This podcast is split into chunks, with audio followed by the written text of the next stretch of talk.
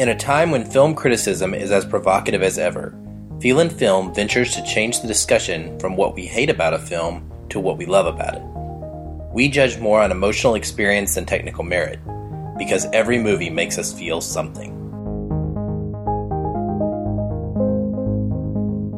Welcome, everyone, to the Feel and Film podcast.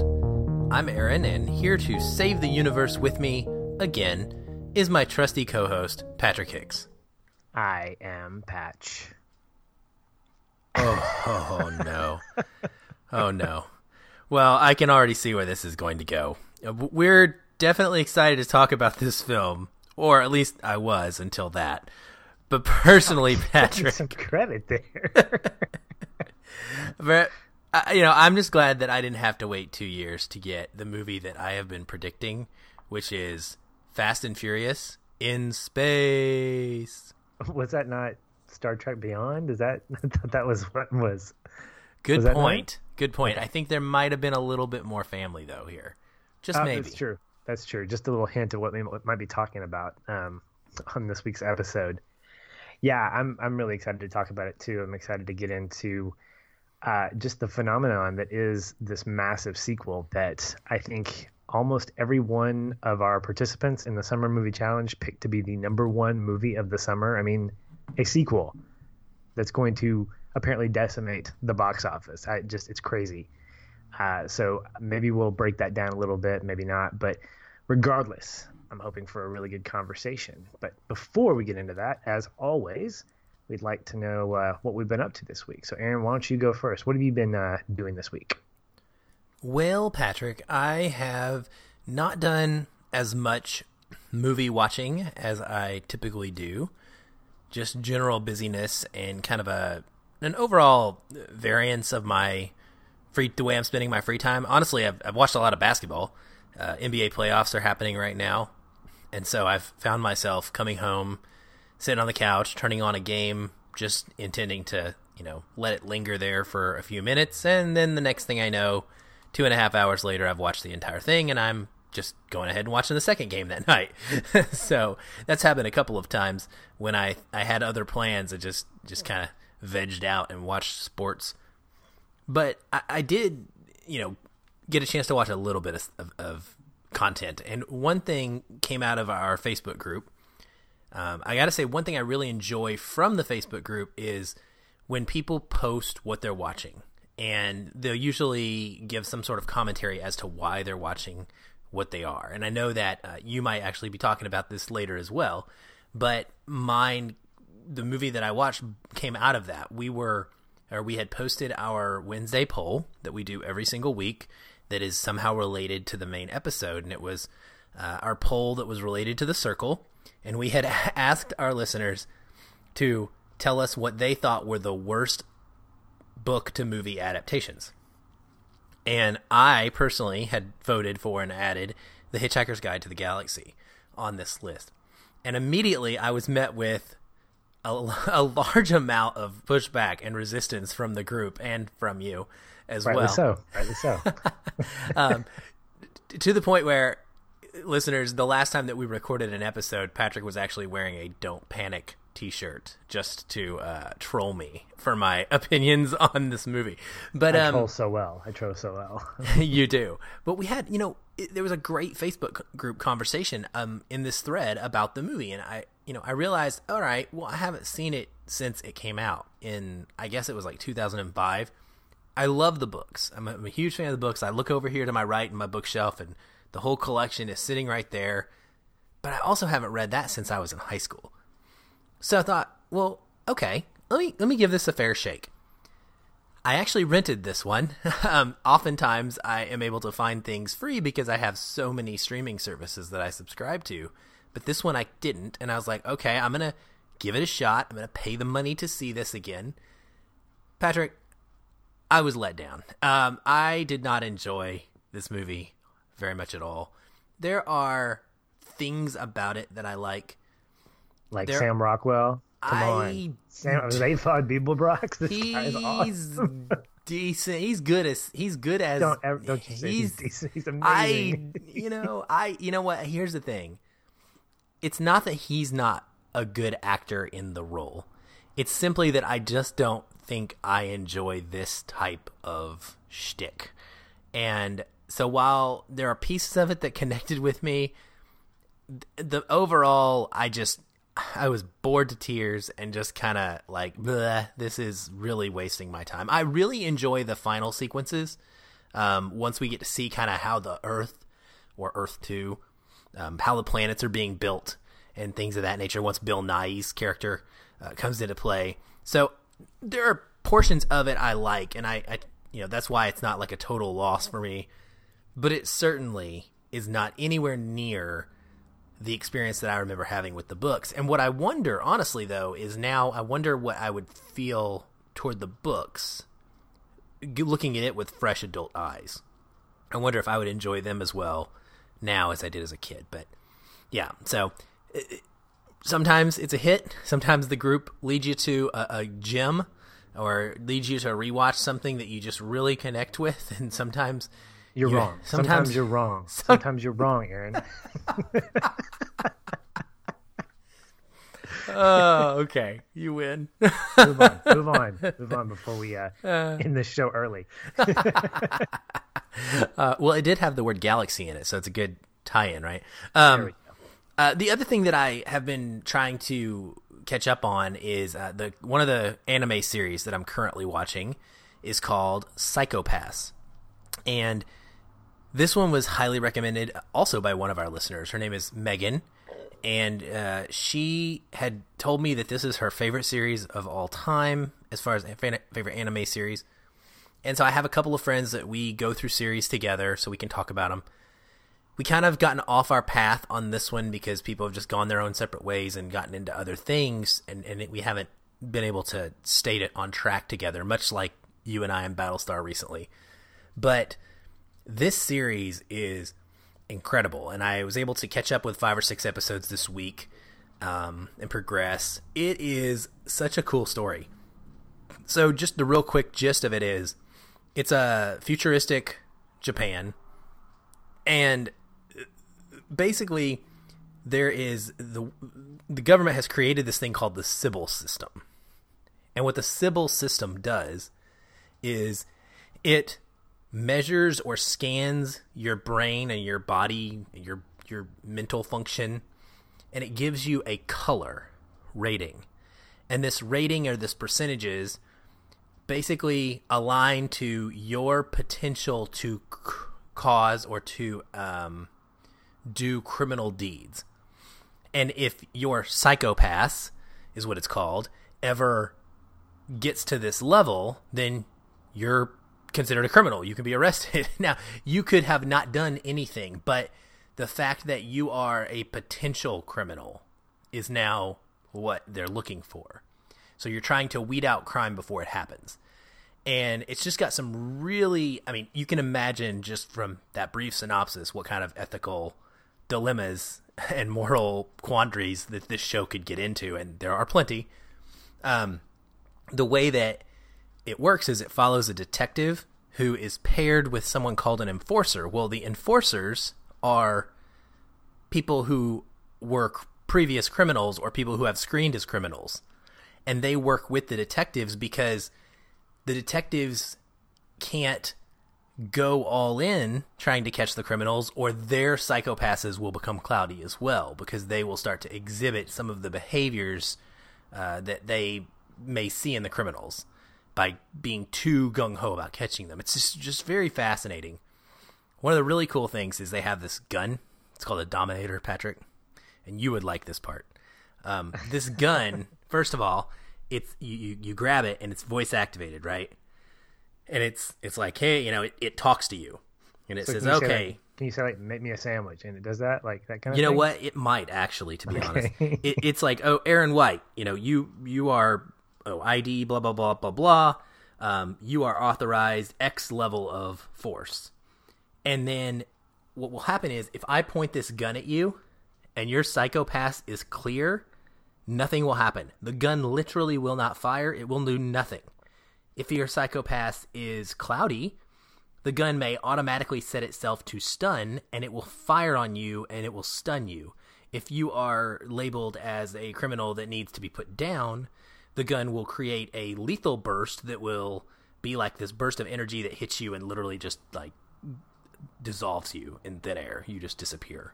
So it's it's it's really really fascinating and cool to watch uh, on screen, and of course, something like that works really well in animation because you can have um, neat extra visuals that you might not be able to get. Um, oh yeah, without oh, yeah. a ton of CGI. Okay, but yeah, I, am loving it. It's dark, um, but it's just it's got all those kind of sci-fi questions that I like to delve into when I'm when I'm watching something like this. And the last thing that I'm going to end with that I watched was I rewatched La La Land for the first time since the theaters. Um, I finally put it in one did night. Did you dress up like Ryan Gosling or anything while you watched it? I did not. No, I'm not. I'm not as cool as our listener Jason, who has been wearing tap shoes to work this week. Um, kudos to him because, like I, I mentioned this on another episode or last week's episode, how you know jealous I was of him. But uh, he keeps sending me pictures every week, and I'm just like, dude, you're making me jealous. Um, he's got these awesome tap shoes. Um, but no, I did not. I, I will say a couple things about it.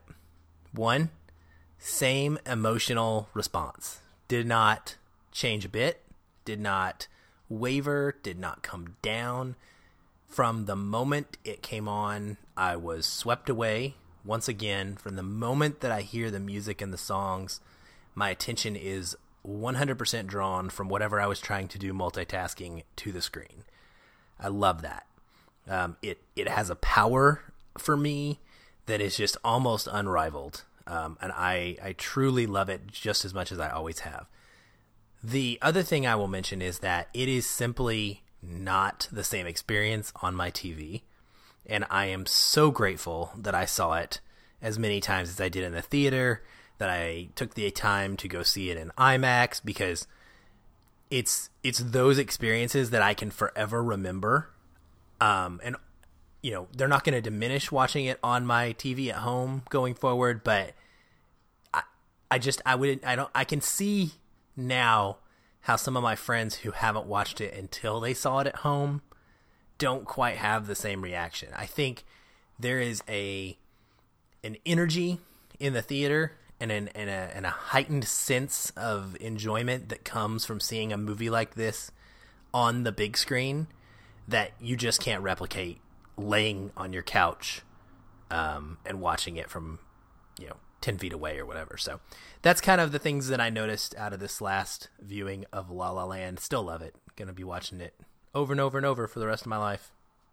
Well, that's one thing we know for sure. I mean, that was never a shocker that you would be that you would not pop that in multiple times after owning it. Um, it became the, uh, I guess, the running gag along with um, issues with your job or whatever. So I'm glad that uh, I'm glad that you own it, um, and subsequently, I'm glad that we own it.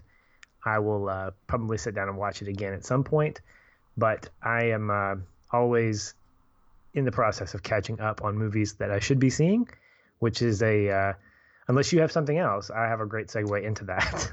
no, I you know what? You take it away, my friend. Okay.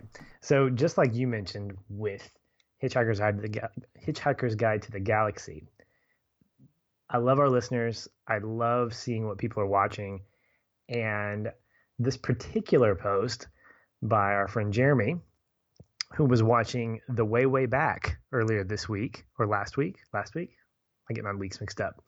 Prompted me to finally pop that in and watch it myself. It had been on my watch list. I am a huge fan of Steve Carell, and I'd heard that this is more of one of his or one of one more edgy role that he's in. And uh, after kind of thinking about it and hearing you say this is so your movie. This is so your movie patch. You gotta you gotta gotta see this. Popped it in and i loved it. I absolutely loved it. Oh that's so good to hear. It's it's a com- this coming of age story with a fantastic soundtrack an amazing cast uh, just like hitchhiker's guide to the galaxy sam rockwell's in this and he's channeling his inner zaphod here and there. He's just a, a fantastic character in this film to play opposite uh, Duncan, who's the main, uh, prota- I guess, protagonist in this. And I don't know what it was about the film. Maybe it was the fact that I wasn't. I don't know if I was not watching it on Blu-ray or whatever. But even after I realized this, I couldn't, still couldn't get my head around the fact that this was a current time movie, a current, you know, it take place in, you know, today. I just kept thinking this is the 70s, but this is the 80s because the music felt like the 70s, the clothes they were wearing felt very drab and 70s common man esque. The only things that gave me hints of that were seeing new cars in the parking lot of this water park that you know kind of takes center stage near the middle part of the movie, and people looking at their phones or listening to their you know MP3 players. But uh, aside from that, somewhat mild to not really distraction, I just really really enjoyed this. I really want to watch it again to pick more uh, to pick it apart and to just you know just enjoy it again. I felt like I watched it just because I needed to and enjoyed it, and I feel like I would enjoy it more sitting back watching it again, maybe with the feel and film mindset in mm-hmm. mind, kind of mm-hmm. kind of dissecting it a little bit more. Maybe at some point it makes it to our uh, our episode catalog, but until then, it's gonna stay on my shelf as one to rewatch regardless. So yeah, I had a good time with it. Oh, I'm so glad to hear that. I, you know, I, I really did have no doubt. Um, just knowing your tastes and kind of knowing what resonates with you really. Um, uh, one of the great things, like we were talking about with the Facebook group, uh, our Facebook group loves this movie as well. So our listeners adore the way way back. We've we've heard nothing but positive things about it. I mean, I, I definitely see it being on our episode list as uh, soon as possible. I did actually go ahead and go buy it because I knew you were going to love it. So um, there you go. Now now we own it, and uh, thank you. we can we can rewatch it as much as we want. I, I agree with you about the um, the the setting as well. I you know I always when I, I remember back to when I saw it. The, and good good segue. You know these segues are, are well doing working well today. So my first viewing of this film was at SIFF at the Seattle, Seattle International Film Festivals when it deb- debuted, and I got to see it there several years ago. Um, and of course, that festival is kicking off here in a couple weeks. I'm starting to get screeners and and, and lay out my uh, coverage that I'm going to be, be, doing for the festival this year. Um, and I man, I hope I find some gems like the way way back. But I remember my very first thought when I watched it being, did Linklater do this? Because it just it felt like a Linklater movie. It feels like Boyhood, and, and obviously Boyhood came after it. But like that setting, that feeling, that tone of type story, it, it was so so much like that. Um, even the neighborhood felt older. Like you said, if mm-hmm. it wasn't if it wasn't for the cars themselves in the neighborhood, yeah. um, you just you would be so surprised to know that. But yeah, yeah, it's great, man. And I think the only thing, the only thing that I think distracted me was, and this is because I'm a huge fan of The Office, love Steve Carell as Michael Scott. Why? Because this was, I think this was filmed. During, well, maybe it was his early days in The Office, but or I can't remember. But why in the world would they name his female love interest Pam? I mean, really? Come on. So every time he would say Pam, I would hear Michael Scott going Pam, Pam, Pam. You know, if you're if you're fans of the show, you know what I'm talking about. And so I, I mean, just call call her something else because every time he would say Pam, I would hear Michael Scott saying Pam instead of instead of Trent, the the character he plays in in this film. That's hilarious. So, yeah, yeah, I I, I never even thought of that, but because yeah. I hadn't seen The Office at that point. Well, I've been rewatching it because Goofy Netflix took Bob's Burgers off their uh, rotation. So now I'm back to enjoying episodes of uh, one of my favorite sitcoms, which I'm not complaining about, but I kind of am. So there you go. All right. Well, good stuff. Um, I guess one last little piece of business before we move into our review uh, and discussion about Guardians of the Galaxy Volume 2. Um, we want to say a huge thank you and welcome to the family to Steve C., our newest Patreon supporter. Steve and our other supporters at $3 a month or higher just received a list of movies to vote on uh, for our May donor pick episode. And we think it's going to be a great one no matter which film they choose.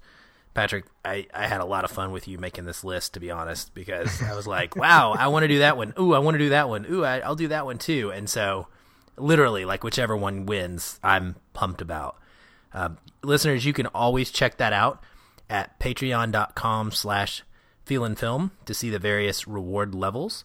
Uh, even at $2 a month, you get access to our growing bonus episode library. So, you know, give it a look and consider helping us to keep the show going. All right.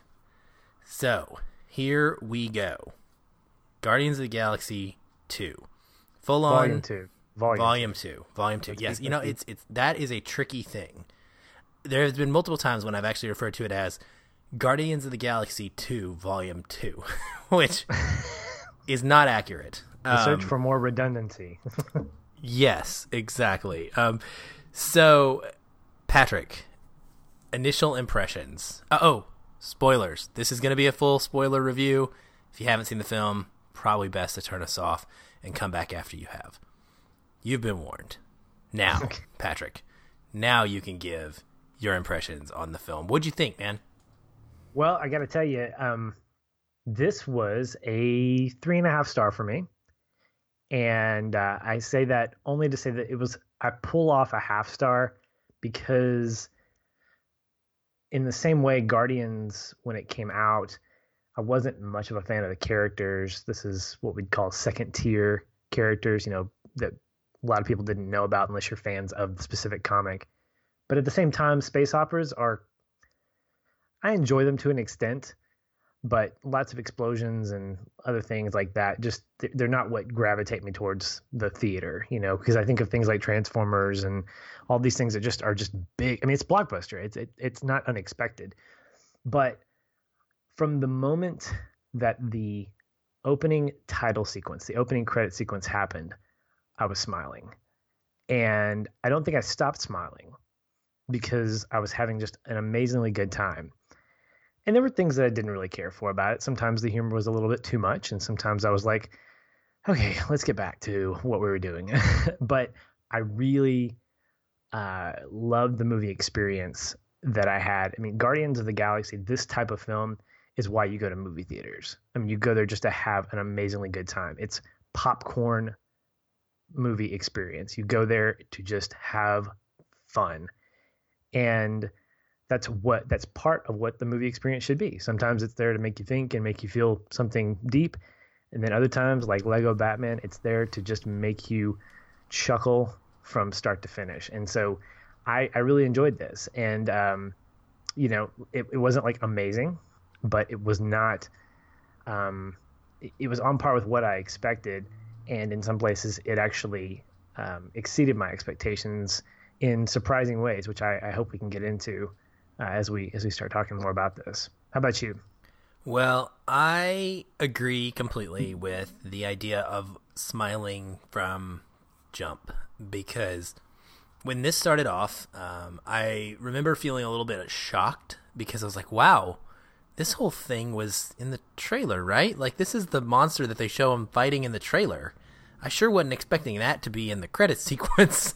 um, and, you know, it has a way of just immediately grabbing you and pulling you into that world. And I I got to watch it on IMAX in 3D. And I got to tell you, Patrick, it was incredible. So, for anyone that is to go see it a second time who's listening, I highly recommend the IMAX screen. Um, I've mentioned before on the show, my personal format is IMAX. My personal favorite format is IMAX 2D. There's not a lot of screens out there that do that, but I, I'm not a huge fan of 3D, and I, I didn't think that Guardians 3D was anything special, to be honest, like most movies. But the IMAX screen itself and the sound are special. I mean, this thing was huge, and uh, and it fit this movie perfectly. So, highly recommend that for multiple viewings of this. Now, yeah, like you, I was engrossed in the humor of it. Um, for me, it's closer around a four star. Um, I, I I was higher when I came out of it, and I did I did come down as I thought more and more about the film. Um, probably a little too long, I think, in the tooth for me. And some of the jokes didn't land, or maybe it's not that they didn't land for me. I think that they they overly extended the jokes, um, is what I would say. So a joke that maybe could have taken 30 seconds ended up taking four to five minutes on on a scene, and I just that didn't uh, didn't feel like it added a lot of value to me. But uh, yeah, my I think one of the things that I really love about this series, and I will tell you, Guardians of the Galaxy is one of my absolute favorite comic book films. Um, the original, I adore it. I mean, it is a it is a awesome, awesome masterpiece for me. This one had the benefit of us already knowing the characters. So the fact that we get to go into this without having to learn who people are made that opening credit scene phenomenal. Um, we don't have to spend time learning who Groot is and why baby or baby Groot, I guess, who baby Groot is and why he's doing what he's doing. We don't need to learn why Drax is acting a certain way or why Gamora has the the attitude that she has towards, you know, his ridiculousness. We already know them. And so it felt so natural to me. It felt like Oh, yeah, exactly. We're just catching up with these guys in the middle of some adventures after they've been gallivanting across the galaxy. And I was swept away right off the bat, man. Yeah, I, I think that's the strength of the of the of the franchise. I mean, it's definitely a franchise now since we have a sequel, but I think that's the the fact that you can just pick up where you left off. I mean, we describe solid friendships like that. The fact that you can be distant for months and years at a time and then just pick up right where you left off. And I think we get that same kind of feeling as an audience walking into the very first scene being just a battle sequence. I mean, it's like, oh, yep, that's what they're doing. They're saving the galaxy because that's what they do. They're the guardians of the galaxy. Very much self aware. And I thought just creatively introducing each one of these guys in, in a way that's very specific to them, but also familiar to us as an audience and isolating them in some ways.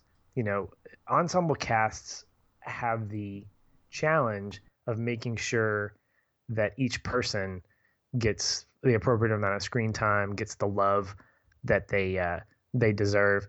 And that's one thing that I pulled away from the movie as a whole is I felt like everybody um, and everything, even down to uh, to Yondu's um, flaming arrow, got like an incredible amount of screen time. I thought that you had this just immense, um, and maybe that's why it felt a little long because it felt like everybody got some time in the in the limelight, much like the Avengers. And for me, that worked. I do agree that there was kind of a little bit of bloatedness throughout with the jokes. Maybe some of the violence and language is a little bit edgy for a PG 13 movie. Didn't really, I mean, it didn't necessarily bother me, but it definitely felt bigger. Like it felt like Guardians was Guardians Volume Two was really a bigger version of, of Guardians One, at least during the first half of the film. Um, so it's like you have this regular and then extra large, and Guardians Volume Two was the extra large. But for the most part, it really worked for me. And uh, and you know when you when you get drawn in uh, from the very beginning like that, you know you're in for a treat the rest of the way. Oh yeah, I mean it, we laughed the whole movie. I'm sure your theater was the same way. I mean, just absolute LOL the entire time through. Um, gut laughing, even. I mean, it was really, really funny. And I, I'm with you. I agree that I would rather have it give all of those characters their due and their moment in the sun um, and be a little long than be short and have characters that I don't really know or care why they're there.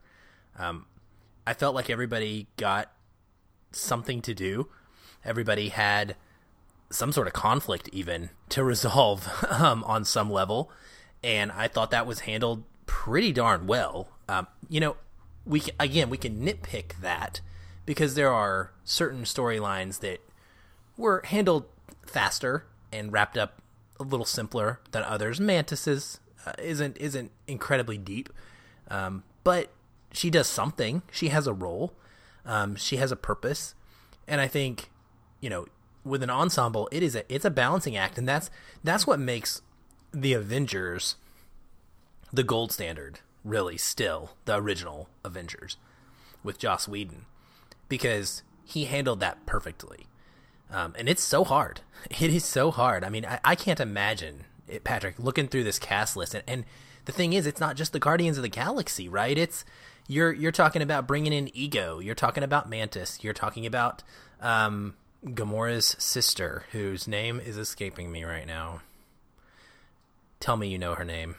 I can find it just real quick. Oh, I think it's oh. Nebula. Nebula. No. Good job. It That's Nebula? it. It is Nebula. It is. I remember. Um, Yondu, the the Sovereign. You know. You know. You've got all these different characters that that have something going on, and in the end credits speak to this in a, in a huge way, right? I mean, all twelve of them do. Now, yeah, all... you know, it makes sense now. Now, seeing the movie, I understand why there were five because everything is bigger, everything is overblown, right? Um, and they're going to introduce even more characters in all these these scenes. So, I think the universe James Gunn has created here is super exciting. One thing that I noticed is a decidedly absent presence of Marvel, of other Marvel properties. That is, I cannot remember this in any other Marvel movie, to be honest, with except for maybe a nod to Howard the Duck, and of course the Stan Lee cameos. You know, there's very little, if anything, that is alluding to any other Marvel movie in the universe. This has really become a self-contained property, I think. Well, and you're exactly right, and that's it's it's bold. It's a very bold thing. It was bold for James Gunn and company to bring this property to the big screen and say, we trust our storytelling, we trust the charisma, charisma of these characters, we we trust the writing, we trust the Marvel brand enough to bring second tier characters to the big screen. And lo and behold, these guys almost take center stage just behind the Avengers, in my opinion, because I think that they have those kinds of attitudes. And when you have characters that you don't necessarily associate with a comic book, unless you're familiar with them as a comic reader, that's a huge thing to do. Not only to get a best selling film, but then to come out with a sequel that's probably going to beat it at the box office. It's going to kill uh, at the summer of 2017 theater um, environment or whatever. And it's just, it, it, it really amazes me, not only um, at the power of of the great storytelling and James Gunn and that that terrific creative team, but really the the Marvel brand. I was even noticing I haven't seen I haven't seen Doctor Strange, um, or I can't remember the last Marvel movie I saw in the theater, but um, I remember the the opening like logo has changed. It's not the flipping through the comic books anymore. No. It's actually footage mm-hmm. from all the different films. Yeah. And what that tells me is that Marvel's like, look, we've got enough that people are loving. We've got enough that we that we've impressed people with that we can show that. We don't have to show comic book pages anymore. Although I like that still. Um, and that says so much about Marvel Studios as a whole and just what kind of chops they had that they're like, look, this is just as good as our major other, our other Marvel properties, and we're going to throw all of our weight into it, and they did. Well, you know, I will tell you, I am not shamed or shy about saying that I have Marvel fatigue. I mention it quite often when these Good. debates come yeah. up. Yeah, you both. Yeah. Um, Doctor Strange was the one of the first movies that was below a four for me in a long time, and the majority of the films, including this one, you know, have fallen in that four star range because they're all really good, they're all entertaining, but they just don't have that oomph to pull them above and beyond. Um, this one reinvigorated me somewhat for Marvel. Um, this one, more so than any Marvel movie I've watched in several years, made me want to immediately go find a comic book and read it. I want to know who the Ravagers are. I want to know those stories. I want to know who all those people in this in the end credit scenes were. I want to figure out who the heck Adam Warlock is before the next movie because I know he's coming and I don't know enough about him. Um, I didn't know who Ego was. I didn't know there was a living planet, for goodness sakes. That was awesome. Um, I really was. I think it's the universe. It's not. I mean, the characters are great. And I think, like, you nailed it when you said, you know, right up there behind the Avengers. It's hard to beat the personality traits of the Avengers team and the dynamic that that, that exists related to them being on Earth. I think there's a grounding nature that that makes them more relatable. Um, and this one has more of a comedic feel overall overtones. They don't they don't all feel as fleshed out yet, but we clearly make steps in this film toward toward establishing that. I mean, that's what we're trying to do here. Dude, I I loved Rocket in the first film because he was hilarious. I mean, everybody loves Rocket. He's a raccoon that talks and shoots big guns and he's like brash and egotistical and he's just awesome. I was not expecting what we got in this movie. I was not expecting a dramatic storyline that dealt with Rocket having ego issues and and and you know daddy problems essentially that go all the way back to his creation and the way in which he was treated. Um, I just thought those moments were brilliant, and I and I loved the way that those things evolved over time for each character and each character's storyline. Um, how you know it starts right off the bat with he and the the scene with he and Quill fighting over control of the spaceship going through this asteroid field was awesome to me.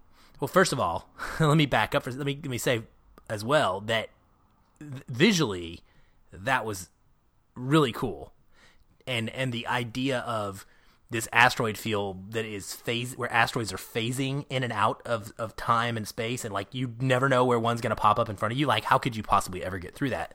And it really sell it really sells the idea that these two guys are the best of the best elitist pilots. And they are just stealing control from each other like putting everybody's lives in danger and it just it was it, it worked for me. It was like, okay, I get it. Yep, there's a macho battle going on right here. There's pride on the line, and neither one of these guys is going to relent, and they're going to do something stupid. And it was in that moment that I immediately started thinking about Fast and the Furious and was like, yeah, this is this really is Fast and Furious in space. Um, we're gonna we're gonna really start nailing down these interpersonal relationships and this theme of family connecting everybody. And man, did it work for me? It, I loved it and I'm glad you did. And going back to a couple of things you said, Avengers works for a number of reasons, but one of those reasons is it's it takes place on Earth. It's literally a grounded film, and that's part of the reason why I don't connect with the. Ah, nice. Yeah, that's part of the reason I don't connect with the Guardians franchise as well because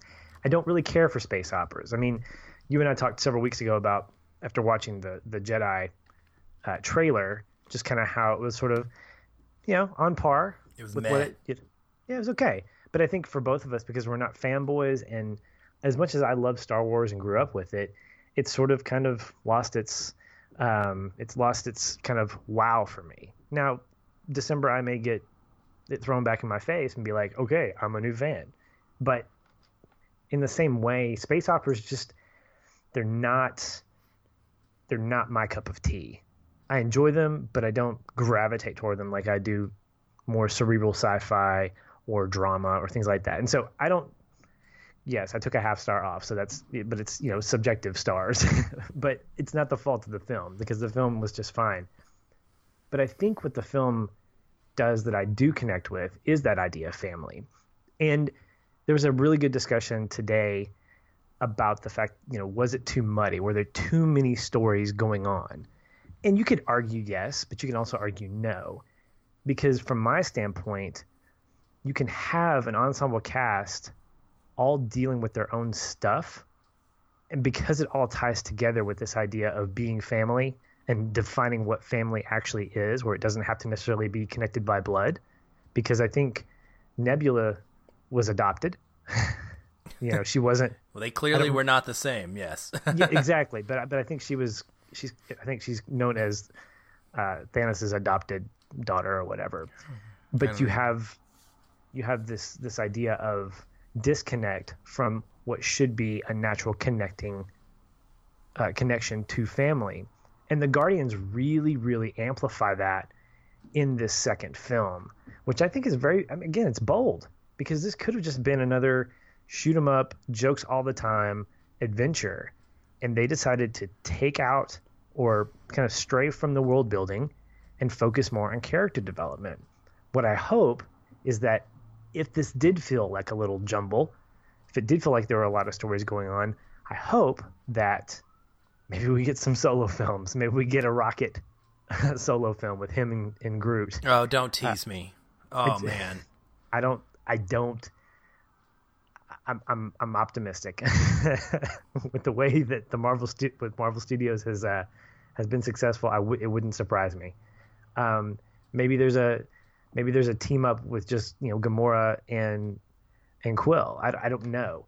Um, we'll see kind of what the whole big storyline does and how it plays out. But overall, I think Guardians Two was successful in telling a more character driven story than just a action adventure in space. Although that was definitely there, um, but I gravitated towards the former. Yeah, and uh, and it, it, paid itself off for me very well. Yeah, they blended them so so well together. Um, you know, it's it's kind of fascinating. This one had so we talked about how it was disconnected from the Marvel universe. I mean, there's like no talk about the Infinity Stones in this one, to my knowledge. Like, there's no like that quest and those those things don't come up. Um, it's it's like its own little self-contained adventure. It doesn't have it doesn't seem to progress the plot much toward the Infinity War, although the end credit scenes kind of do, kind of lean toward kind of kind of give you a hint of that. But I think I think that's I think that's awesome to to really take that step back and be like, hey, here's a cool self-contained adventure um, that you can you don't have to you don't I don't have to watch this connected to the rest of the Marvel universe. I can Right. just watch it as a movie and Right. be completely into it and enjoy it. Well, in the, in the five scenes, I, the first two were entertaining, and then the third, fourth, and fifth, you kind of get into. Uh, well, I guess the fifth was not really connected to anything. It, it was fun. I'm gonna explain that. So go go ahead. Okay, but you know, the I guess the third and fourth one were more hints to what's hap- what's going to happen in the future, and I, I, I, I think if there's a such thing as Marvel Marvel fatigue, I think to a lesser extent, for me personally, there's a sense of in credit scenes fatigue. I just, I'm almost just wanting to be surprised and have my you know have our facebook group kind of fill me in on the details like you know what's what's happening in this film that's related to the last film i don't know it just didn't i i guess because we've seen so many and we expect like nobody i kid you not nobody left their seats when the credits started rolling i mean because everybody expects it everybody expects those in credit scenes also that they were announced online but for me i just it's not something that i necessarily look forward to it's more of like just include it in the film but you know, it is what it is. It's, it's nothing that's going to kill the movie for me. I just, it's not something that I'm like, oh, can't wait to see what's going to happen next. Well, I started that discussion in our Facebook group about how you know is this too much, um, and I was kind of championing the idea that maybe this was over overdone uh, or was going to be overdone. And I remember using the phrase exactly. I fully expect that after I see them, I will love them and not have this opinion anymore. um, and uh, you know, I fall somewhere in the middle. So, like you, the first end credit scene with Yondu's whistle, um, whistling arrow, and uh, I don't remember his name, but I really enjoyed uh, his little just kind of Kraglin is his name. Yeah, there you go. Side arc as a as a you know a sidekick or a, uh, something, but I loved that scene completely. That was an amazing scene. I did too. Um, I can't remember the second one. What was the second one? I believe the second one was um, Stallone's. Okay, so Deal. s- I think Is that Stallone's? I don't know. There was like so there was one with Stallone and the Ravagers, uh, Right. talking about getting the gang back together. I think you're right. So that was I liked that. Um, then there was like there was like a couple team. There was one team up. Yeah, you're right. And then there was another team up scene um, that included.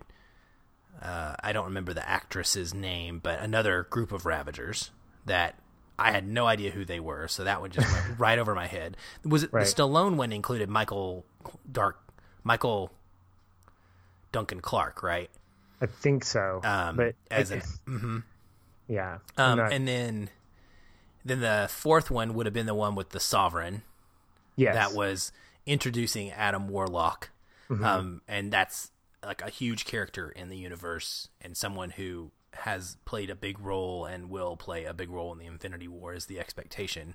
and from what I understand, he's golden or he's golden looking. So that it was a really neat way to tie in. From what I heard, um, I was listening to this slash filmcast uh, podcast about this episode, and that was something that they had mentioned. One of the guys that had a lot of the comics knowledge. So I'm interested to see how that all plays out. I I really liked the Sovereign. Um, just a sidebar for a second. I thought they were a just completely interesting race. I I knew nothing about them. Um, when I first saw them, I thought they were really hokey. Okay, they're golden. you know, we got some fun scenes of banter, and then Rocket steals the the batteries. That- but man, the that first moment when you realize that they're flying remote controlled spaceships, that provided some of the best laughs for me in the entire movie. I mean, just especially when they're all around the last guy. Like, there's like Yeah. hundreds of them that have been blown up, and he's the only one left, and they're all cheering him on and standing behind him, and he gets he gets disabled by Drax, and the guys are like, "You suck," and I just was like, "That is so realistic." Like everybody's in your corner until you mess up, and even though they messed up way before you, and then they're going to tell you you suck. Yeah, But um, but yeah, I like yeah, I like the uh I like the race. I just I think I couldn't help but keep thinking about one of uh one of my favorite Bond movies, Goldfinger. oh yeah, And and just hearing that theme in my head every time they'd show up on on on screen, Goldfinger, you know, just because they're they're covered in, in what I feel like is just gold paint, and uh, I had to get used to them and get that song out of my head. And so, of course, by the end of the film, I was like, "This is good." And then the, the end credits scene happened. I'm like, "Goldfinger, we're gonna take over the world, you know, the universe." And uh, whatever, it was. They're okay. I don't know if that I. They're an interesting race. they are. Well, the about all I last the last one, um, again, credit to Jeff Cannata at Slash Filmcast because I knew nothing of this stuff, and I don't want to claim that I'm the the super comic book no you know tome of knowledge myself. He explained the Stan Lee scenes, and I'm glad he did because when I first saw them, the first Stan Lee scene when the ship is you know going through the multiple jump points, which that was hilarious. By It really was. It really with was. the eyeballs bulging out of their heads. Oh, I can still see Rocket right now in my mind, and I just That let got a lot see- of laughs in my theater too. Uh, I need a Rocket Raccoon pop figure, Patrick. I'm, I'm sorry, I, I'm no, no, tangenting. no. I'm looking up here at my lineup that I have on my entertainment center. I need a Rocket. I, I got to Okay, get a Rocket. if you get a rocket, then you hand your best friend a baby Groot. Okay, Uh, if yeah, gonna get a pop figure, I need to see a baby Groot. Well, my my son, my son has a baby Groot in a in a pot. Uh, maybe I'll steal his and, and send it. to you. That's hilarious. Um. Anywho, I'm tangenting. Uh, so the ship is transiting through these jump points, and we see Stan Lee, and uh, he's with these these weird alien races. Um, and then we see him come back at the end, and he's explaining some things to them. He's talking to them. So, backstory: Stan Lee is with a race called the Watchers. The Watchers are this omnipotent race who in their history, of course, which is endless, has at times taken a part in kind of policing the universe. They've they've interjected into the affairs of the worlds, and it's not always gone well in the comics, is what he was explaining. And so they eventually decided to pull back and just become the Watchers. And what Marvel used them as was a narrative device to where they could use them as narrators. So if they wanted to tell some stories that were kind of from an outside perspective, it could be like from the Watchers' perspective. Oh, the Watchers are watching the Avengers. Here's what the Avengers have been up to. The Watchers are telling us, and and so they were a method of storytelling that was used. Um, pretty fascinating. I, I thought it was awesome hearing that. And so when that scene and the one at the end, what it ties into is a couple things. Stan Lee was explaining to the watchers about all of the different quote unquote jobs that he has held, right with the cameos. which were his cameos. So it did a couple things. It tied it it it proved to the fan theory that Stan Lee is the same person in all of the cameos. It's the same character. And then it also gave us this incredibly neat little sense of irony because it's all about how he's the one who watches them over the Marvel universe. He's he is the watcher. Like he's the one that's the narrator. He's the one that kind of is there at all times from from from the beginning to the end of the Marvel universe. And so I in hindsight really loved these cameos and thought they were probably the best ones yet. But it took some explaining for me to get there. Um, and that's probably unfortunate, but you know, I don't know what to say about that. It's sometimes those fanboy moments are really special when you get them. Um, and I, I don't know. I'm just glad that I was able to have it explained to me, and uh, hopefully that will enhance some of you listeners and your opinion of those scenes if they were kind of like meh to you when you first saw them.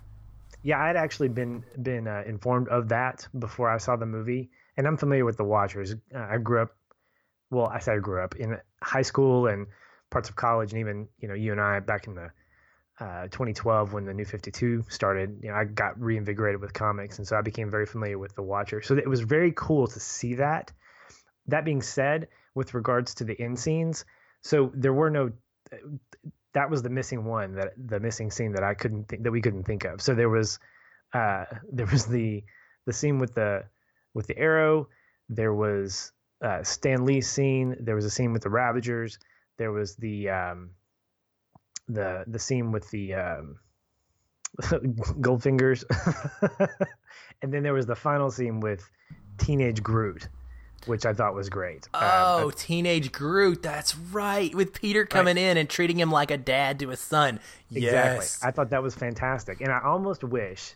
For my own benefit, that that happened like the third scene. So your last two scenes were really more related to explaining more about the Marvel universe in mm-hmm. some ways in upcoming films because that was actually my favorite of all five of those was just seeing him come and say you know you got your vines everywhere and i can't believe you just you know you're, you're just you know and you just you can sit there playing your video game Dude, all day. the it's tone so of his i am groots in those scenes is so fantastic. I mean, it's so teenagery you know and it's awesome too because now we know and i, I love this approach. I love this approach mm-hmm. where we have one of the films with big groot then we get a second film at the end where it really kind of just at the very end of the film shows us, hey, now he's Baby Groot, and so we get to look forward to that in the second film. And then here they're showing us in the third film, clearly we're going to have teenage Groot. Right. Um, and it's such a different character. It's like a new Groot, a different like because he can't possibly have the same character traits, and it, it's I think it's fascinatingly. Awesome. You're exactly right. There are two things that I really am impressed with about these movies. One is the voice talent of Bradley Cooper and Vin Diesel. Um, Bradley Diesel, Cooper. Says, Who's Bradley Cooper? Exactly. That's what I'm saying. Bradley Cooper as as Rocket Raccoon, because I never, I never hear him. Never at all. I cannot pick out his voice, even knowing for a fact that he's playing the voice of Rocket. It's amazing. The same thing with Groot. All he says is "I am Groot," but the way in which Vin Diesel says it gives you so much context. Like especially during the scene where Rocket's telling him to how to detonate the bomb. I am Groot. I am Groot. I am Groot. Like, no, no, no, that's not it. I am Groot. I'm Groot. I get it now. It, yeah. and so and, and, and that's the that's the second thing is that you're able to do so much with so little. And to me, Baby Groot was one of my favorite characters in this, and he didn't quote do much. My favorite scene with him was when he was trying to go get um, uh, who was it? Yondu's fin. Dude, see that? Yes, I thought it was a little long, but yeah, the idea of it was hilarious. But but finishing it off with um, you know, with with with Kraglin's. Sorry, you know, I'm thinking about it. yeah, no, it's so funny. It's with Kraglin coming in saying it's this one, you know, and then ending the scene that way. I thought that was great, but just the facial expressions on his on him and and just how he emotes without saying anything except "I am Groot." It's so amazing. Uh, so yes, he was by far my standout. Like I want to I want to hold him and just cuddle him, and it's just it's so much fun. And then at the end, and you see him as like this nasty teenager who's just like any other teenager, except he's a tree. except he's a tr- just that. Oh, no big deal. Just, instead of clothes everywhere, he's got vines and twigs everywhere. Oh man, yeah. Well, I you know I think I really enjoyed several storylines, and and that was one of them. I, I enjoyed Rockets quite a bit, and his learning about him and realizing why he was the way he was. There were a lot of mo- so there were. We'll talk about this in connecting point when I pick it, but for me, there weren't like any huge long scenes that were really impactful in the way that a connecting point scene sometimes is, but there were a lot of tiny little moments where I where I fluttered or where I was like, "Yes, that's awesome." Like that's a character connection moment. And and they were small in scope or they were they were just a line of dialogue here and there. It was not necessarily these big bombastic you know, it's which is interesting because there were quite a few moments of lengthy exposition that was kind of not necessary or didn't really love. One of them, Ego's walking around like giving this lengthy tour of his history with this museum that he's created or whatever. I don't, I don't know. I, there was a lot, a lot of exposition there, but there are some really condensed, well written lines that happen that uh, bring about that emotion in these different character relationships and uh, Rocket has quite a few of those leading up to the final one between him and Yondu. And Yondu was my standout of this movie for me. Like I had no expectation for that to happen. I had no idea that I would care about Yondu. Um, I, I, I've, I even thought he was kind of like a throwaway character in the first one. I didn't really. I was like, eh, I didn't really love him necessarily. He was cool because he had this arrow thing, but like, you know, you didn't know anything about him. But my goodness, did they flesh him out and give him I mean, I'm literally in, like almost in tears at the end of the movie uh, because of how much I learned, came to grow and care about his character. So I'm with you, man. Lots of amazing stuff going on with the characters. One thing I do want to talk about though is the big plot. Um, and what came out of that Facebook conversation that you referenced earlier was um, someone had said that they did not feel that the story had a plot or had a narrative because the main problem, which is Quill meeting his dad, Ego, the living planet, and the resolution of what happens when he meets him and then having to fight him, did not happen until maybe a third away into the story. It didn't start and it wasn't this constant thing throughout the entirety of the film that we had these more like anthology moments of each character and different things going on in the universe which as you said i particularly i love that. I thought it was fantastic. I thought that that kind of nature of storytelling with so many characters worked out very well.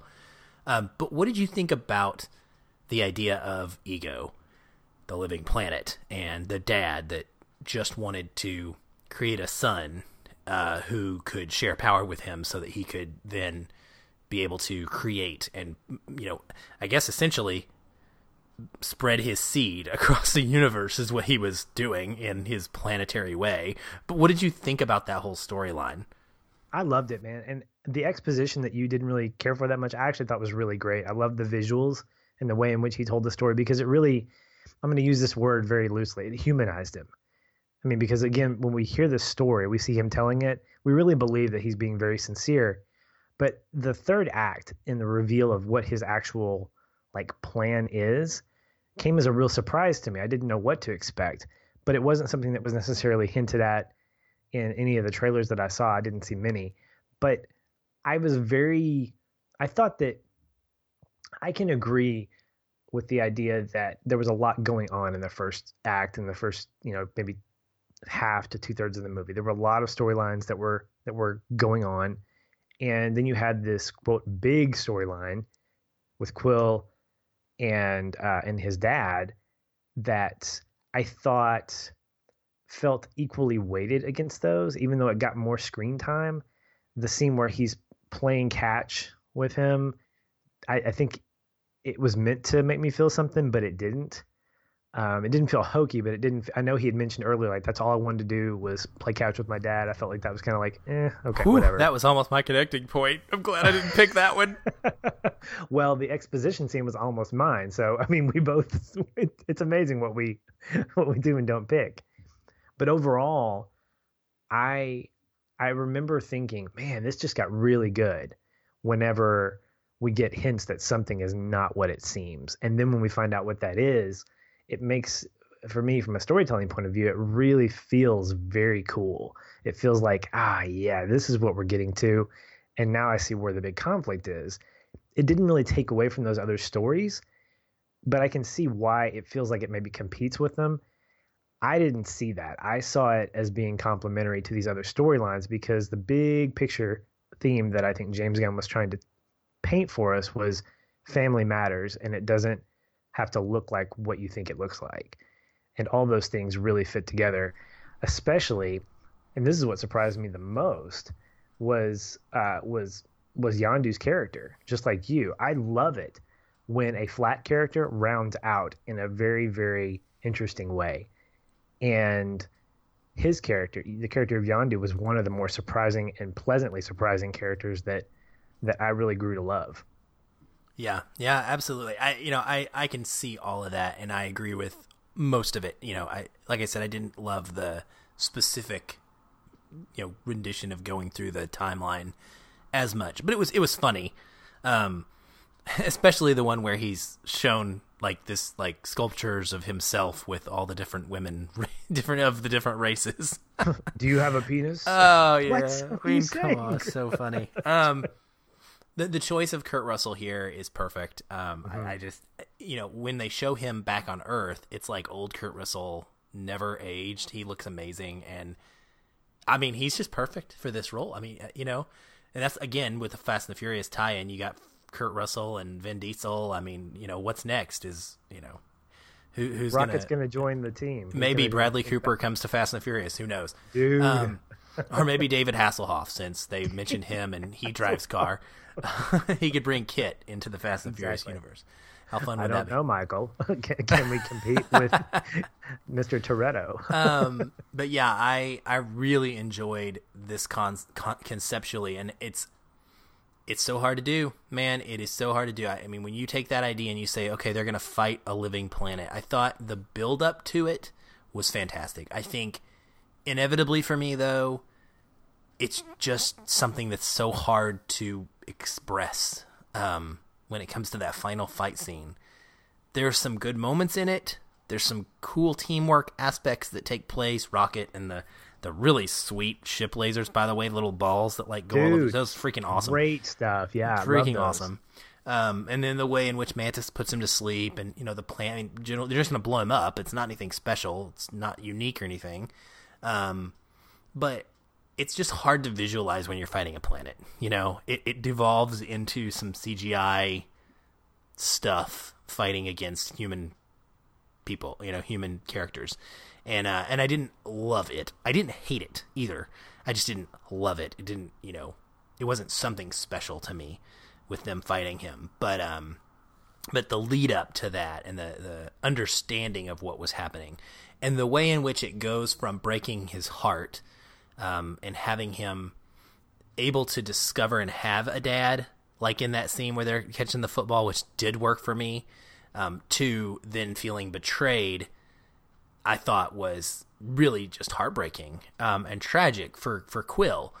The other thing that I felt was almost um, a sense of pride in Quill that man does he flip the switch quick.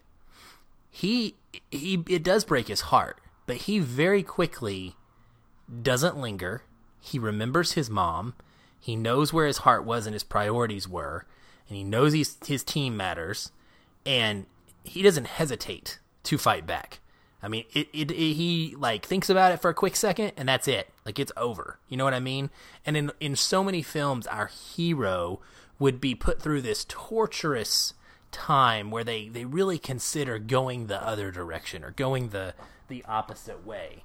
Um, and I, I like that Peter Quill doesn't do that. You know, he, he really doesn't ever give it too much thought at all. He's well, he's think, all in on his team.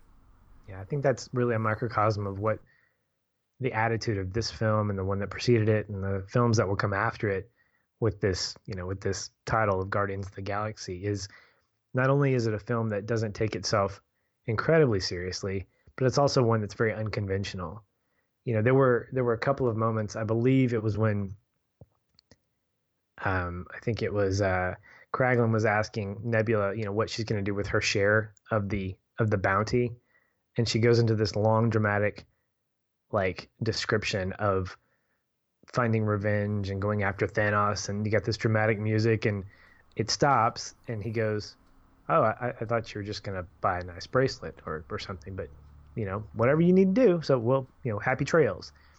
Those types of scenes, and the reaction of Quill seems very much like something how we would react. Like mm-hmm. we would, we wouldn't, we don't have dramatic music in our lives that are going to build up these long speeches. We're just like, I'm gonna kill him you know I, and i thought that was very much it was very true to the character true to the attitude of this these types of films that's different from other marvel properties.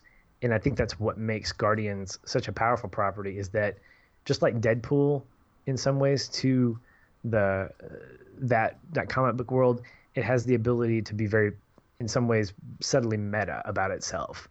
And when we can laugh along with these characters too when we can have that insanely just addictive, uh, just addictive laugh that uh, that Bautista's character has, uh, Bra- Drax, um, that says something, you know, because we're connected to these characters in a way that um, we shouldn't be because they're they're in outer space. You know, how can we connect with them? But we connect with them through that humor and through that nonchalantness that they have. Yeah, I I agree, and I think I don't know. I think uh, that it's it's just so unique. um, it's it's it's interesting that in all of the Marvel universe, this seems to be the one time where we have the hero who you mentioned the fact that he doesn't hesitate to kill. Well, he these guys kill like they don't really have the same moral code. They're they're kind of outlaws, um, and there's there's a time and a place for that. But when when we are on that grounded Earth based nature of of the Avengers and such, you know, they're always looking to fight and to knock down and to succumb the opponent, but they don't ever really try to kill them. and in this one, it's the exact opposite. Like there's no hesitation at all, uh, and I find that quite interesting because this is the funniest stuff we have and so it's it's a it's kind of a a weird marriage. You know, you would think that the the movie that's going to have the the characters that are just willy nilly kill everybody wouldn't be the funny one. It would be more dark, but instead it's hilarious. it's presented yeah, that way. Watching Guardians reminds me of me playing video games when I was younger. How I would know what the object of the game was, and I would just break the rules. So if I was on a co-op game, mm. I would shoot my teammates because you know you weren't supposed to because it was unconventional because it was something that you're not supposed to do and that's really the attitude of the guardians they do they steal things and they they kill people and they are snarky and they're not your typical superheroes and they don't claim to be and i think that's where we gravitate why we gravitate towards them is because we see that enough and it's nice to have that change of pace yeah i agree well you know speaking of change of pace why don't we slow down our mixtape just a little bit and talk about the feels, Patrick? Cue the sentimental music. oh yeah. So connecting points. Um, this is that time when we talk about that moment that we connected with the film the most. Um, I mentioned earlier, for me, it was very close to being the football scene. In fact, I remember when watching the football scene, and I say football, I don't know that it ever actually quite got to the, orb, orb, orb catch, orb, um, orb catching, uh, orb catch with dad. Uh, so beautiful, so beautiful. It was, and uh, honestly, I was when I was watching the film, I thought to myself, "That's my connecting point," because you know I'm watching it with the Feelin' Film mentality, always thinking about that. And then when um, ego ends up not being what we thought ego was, I said nope, never mind. it's no longer my connecting point because it doesn't ma- it's not it doesn't have the same weight to it. Um, because it you, you know what I mean? Yeah, I do. I and do. so I think if you don't deserve my connecting point, ego. exactly. If he would have been a good dad and it would have carried forth that way, I probably would have left it there. But I had to change it. So um, again, I said earlier, so many just interesting little moments of connection that I thought were great in this one that could have been a connecting point for me. Um, great scene with Nebula and Gamora when Nebula rescues her. Um, and also when Gamora rescues Nebula, but it's it's more so a big deal when Nebula rescues Gamora because that's the action that we don't expect. Um, those kind of things. Yondu and Rocket, um, their conversation was again almost there for me. Um, it was right right there in the running. The one where he says, "I do understand you because I am you," and they he talks to Rocket and and discusses with him why he's got the attitude and and why he acts the way he does. And I just I loved that so much. The one that I chose though was just simple, to be honest, Patrick. It was a moment that I I fist pumped inside, maybe even externally. I'd have to ask Ryan, my movie going buddy, who was at the movie with me. Um, but when they're coming down from the spaceship uh, after Yondu has kind of saved them and and made his big move to I think he blew up the ship is what he did. um, they're floating down, and Quill has has kind of just in this moment Quill acknowledges that Yondu is worthy of his affection as in a fatherly manner, and he's never really done that. And Quill says, "You're like Mary Poppins," and Yondu goes, "Was he cool?" And Quill Quill says, "Dang right, he was cool." And Yondu just looks down at everybody and says, "I'm Mary Poppins, y'all." And the way that that comes out of his just, gruff, countrified voice, "I'm Mary Poppins, y'all." Like he has so much joy saying that. He is so full of pride because the kid that he has always thought of as his own son that he raised, despite the nature of their relationship, has just shown him affection, and he he is beaming with pride because of that, and that's what this scene shows us, and it does it in a in obviously a hilarious way, and so for me, that was it because that ties into I believe the end of the film really well with how what ends up happening, and and it and it, it gives that it gives that ending of the film more weight for me because I know now how feel how how Quill feels very yeah. distinctly. So yeah. That's, anyway, that's, that's mine. Great, man. I laughed out loud at that moment. and Michael Rooker is just. I love the things that he's in. He's is that not, Yondu? Yeah, yeah he's Yondu. fantastic. He's great. I, I, remember him in um, in just several movies. I think he was in. Uh, the first time I saw him was in Days of Thunder. He played opposite Tom Cruise, and ooh, I need um, to rewatch that then. It's Rowdy Burns. I didn't realize yeah. that. Yeah, dude, check it out. He had he had hair and he didn't have a fin. he, he, he drove a Chevy Lumina and not a spaceship. So just a few small differences there, but for the most part, it's Yondu. Um, he also wasn't blue. anyway, I was so surprised at my connecting point because I was so surprised that that Yondu's character grew on me the way he did. Like you mentioned earlier, in the first film, he feels like kind of like a throwaway character, like a foil, like uh, the butt of a joke. You know, the the reason that he's in there is to just make you laugh. But then we get these moments with him, with with Rocket, and then that moment with uh, with with Peter when he says that about being Mary Poppins, how proud he is, and then so the scene I'm going to bring up is prefaced by the scene before it, uh, which is about as vague as you can get. he sacrifices himself for for Peter, takes him up and puts the spacesuit on him, and you see him just end up dying uh, very peacefully. Uh, as a matter of fact, it feel, didn't feel very didn't feel like he seemed like he's suffering. But for me, I loved the the funeral. I loved his funeral because what we see in that is an earned uh, celebration mm-hmm. of someone's life.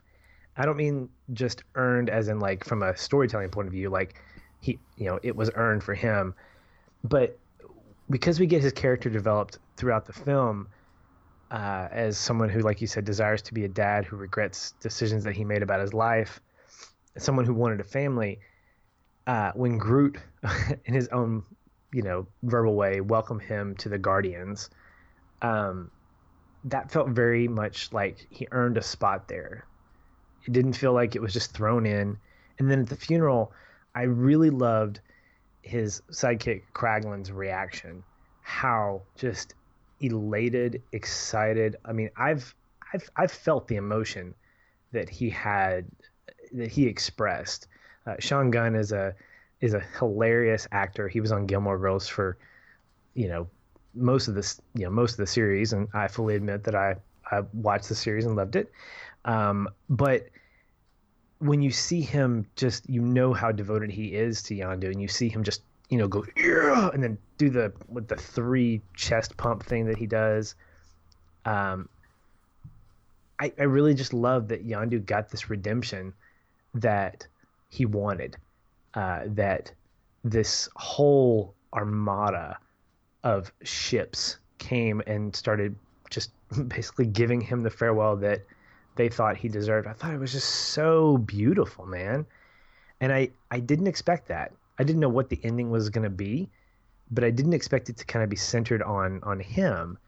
And I felt like, man, here's a guy that I wish I'd spent more time with. I kind of want to go back to the first one and see his character and kind of put those two together to kind of get a complete picture and a complete uh, story of him. So, yeah, Yondu's funeral, I think, said a lot about relationships. I think it summed up a lot of what it means to be a family and what it means to celebrate the life of someone even after they die.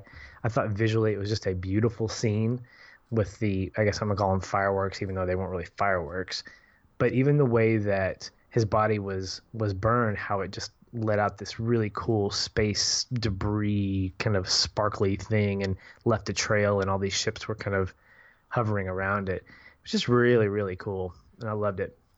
Yeah, I agree wholeheartedly with that. And, so I was trying to hold back when I was talking about mine because I, I, knew what your, your point was.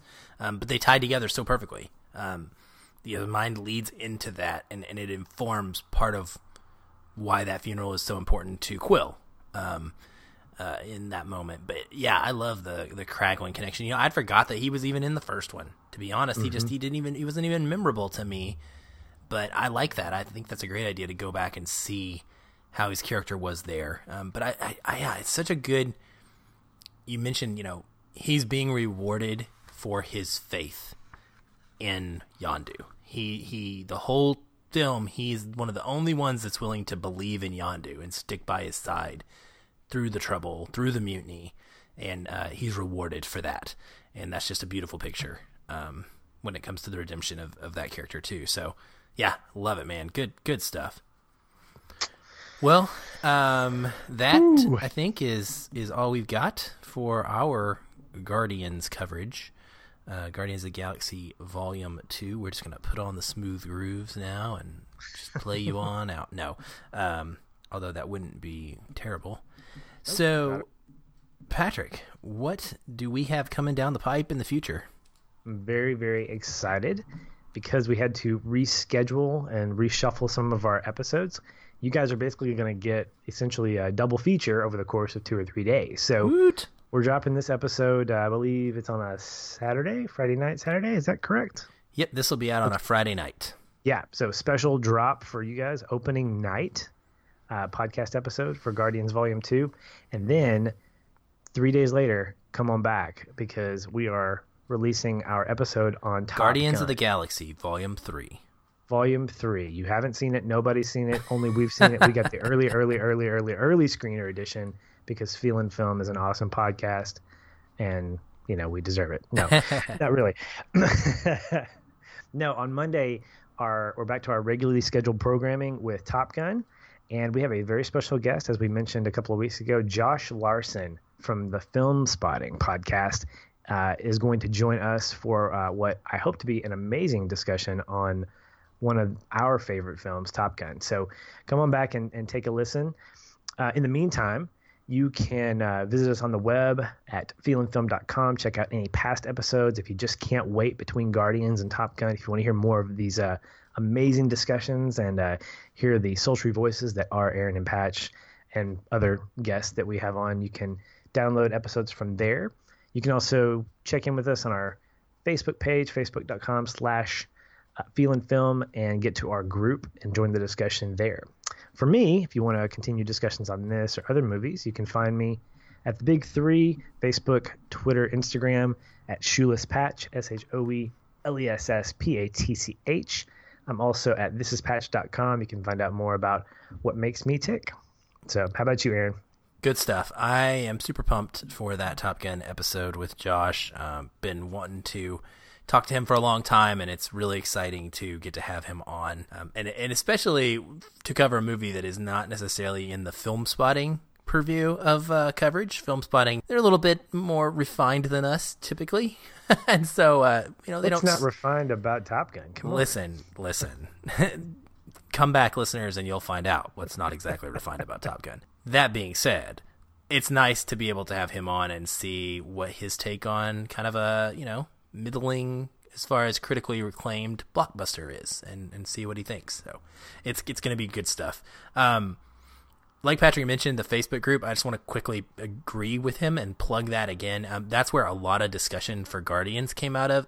It was awesome this week. This week was fantastic because uh, people were just talking and having conversation and, and debating, going going over different plot points um, as soon as the film came out, and it's really a picture of what the kind of community that we're trying to build uh, it looks like, and what that community, you know, is bred out of Patrick and I just loving to do it ourselves and talk to each other that way, and just in, you know bring other people into that conversation. So, if you have a Facebook account, look it up, Feelin' Film uh, Podcast, the group, uh, join it. It's easy to do. Uh, come, you know, come have conversations with us. If you want to talk to me specifically, you can find me all over the web at Aaron L. White, A A R O N E L W H I T E. That's Twitter, Facebook, etc., etc., etc. Until next time, stay positive. I am